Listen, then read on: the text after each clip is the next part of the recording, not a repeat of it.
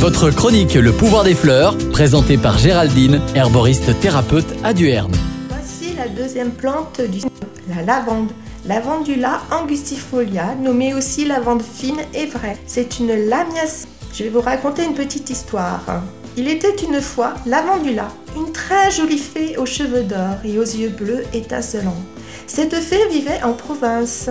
Un jour, elle chercha dans son livre de paysages un bel endroit où s'installer.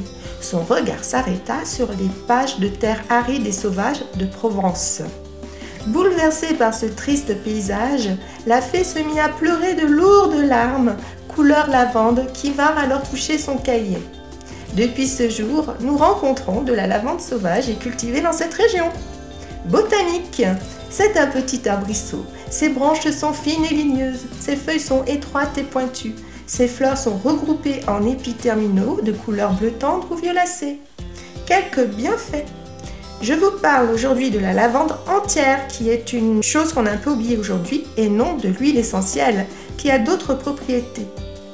Donc la lavande équilibre le système nerveux. Elle peut aussi bien baisser la pression, le stress que de stimuler et tonifier le cérébral. Permet de retrouver motivation et envie.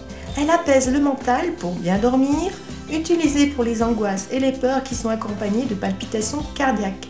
C'est aussi une excellente plante digestive pour les migraines digestives ou hépatiques ou lorsque vous êtes épuisé après des périodes de stress. Vous pouvez penser à elle aussi lorsque vous avez des toux quinteuses. Elle n'a pas de contre-indication avérée, sauf si éventuellement vous n'aimez pas l'odeur ou le goût, ne vous forcez pas à en prendre. Petit message subtil de la lavande. N'attends pas d'être à bout de force, pense à moi et je t'allégerai de tous tes fardeaux. Merci et à bientôt les amis des plantes.